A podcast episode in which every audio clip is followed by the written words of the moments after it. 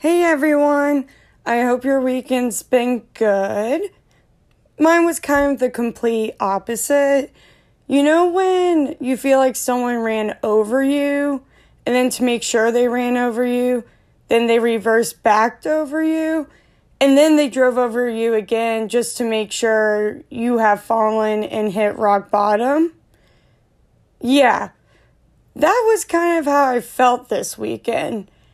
I felt mentally drained, physically drained, and I didn't really know what internal battles I was going through. I know my depression was hovering over me the last few days, especially last night, and I was wondering why. Like, why is my depression so bad now? And I think part of it is from our last discussion with the mask. I want to be my true self, but I still have one mask on that I don't know if I can take off quite yet because unfortunately, the society is not ready for me for every single diagnosis I have. So I'm stuck in a pickle. Every time I think of pickle, I think of Pickle Rick from Rick and Morty. Not sure if you love that show, but I think it's amazing and mind blowing. So that's why it's hard for me not to love. But I'm really caught here because when will I know it's time to tell the world one of my diagnoses that no one ever believes I have? And when they find out, they're like, oh, I understand. No, you don't. My parents never understood it. I had to make a PDF about it.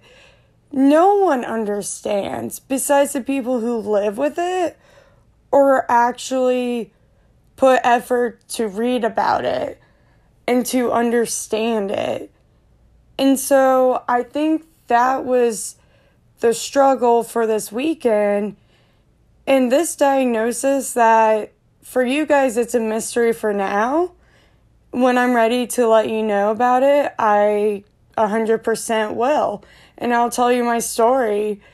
But till then, I didn't realize how much this diagnosis impacts me at work and how I perceive things and how my emotion regulation is pretty much non existent.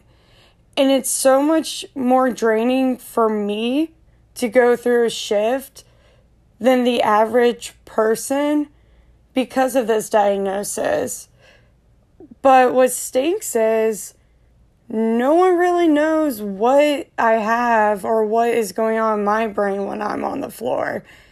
I work at the hospital, I'm there for over 12 hours. And during those 12 hours, there's moments I have to put a lot more energy than what the neurotypical people do.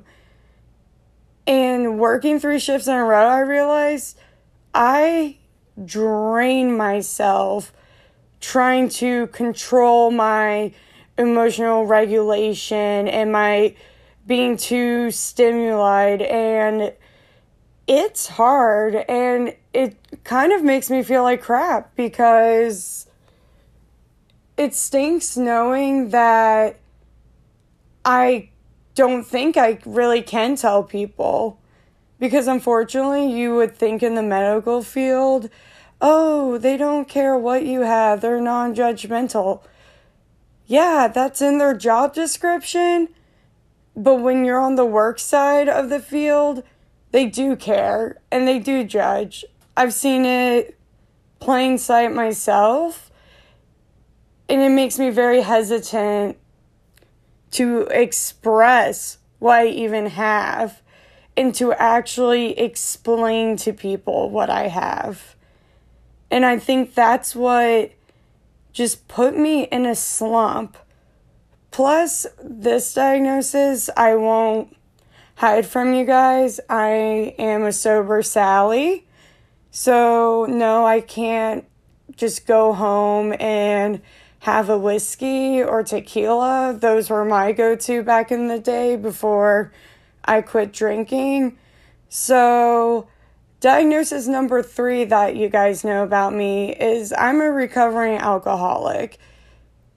And a lot of connotation comes with that too.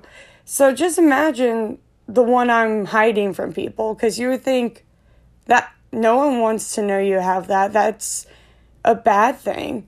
And I don't really view it as a bad thing though because I recognized it early. I'm getting help, I'm getting treatment. It's a real illness. It's hard for neurotypical people to understand, but when you're in Alcoholics Alcoholics Anonymous, you see it. You see how this illness works. You see how it can grow into something very, very bad and something that can be very deadly.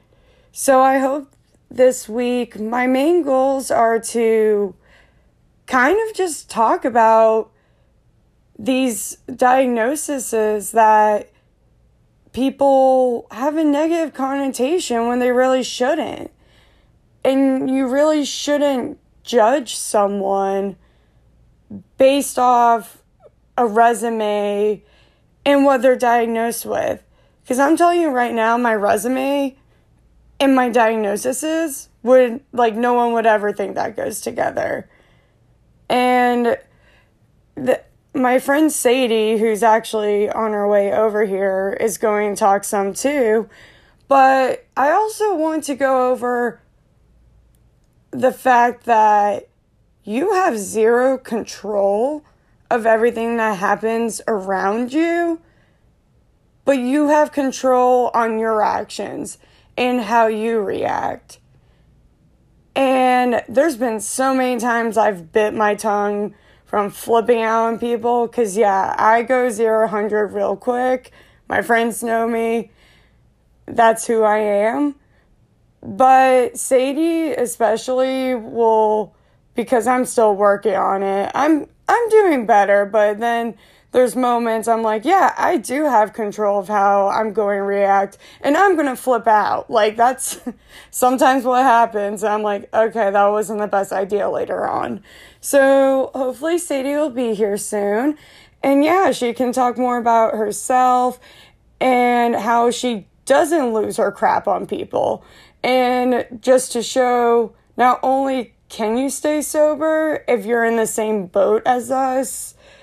But that you need to remember you have zero control of everything around you, no matter how much effort you put in. I promise you, you can't control everything. I've tried for years. But you can control how you react to what's thrown at you, and you can control how you're going to respond. So that's the main thing I hope you guys get out of this week. And can't wait for you guys to hear more. Bye.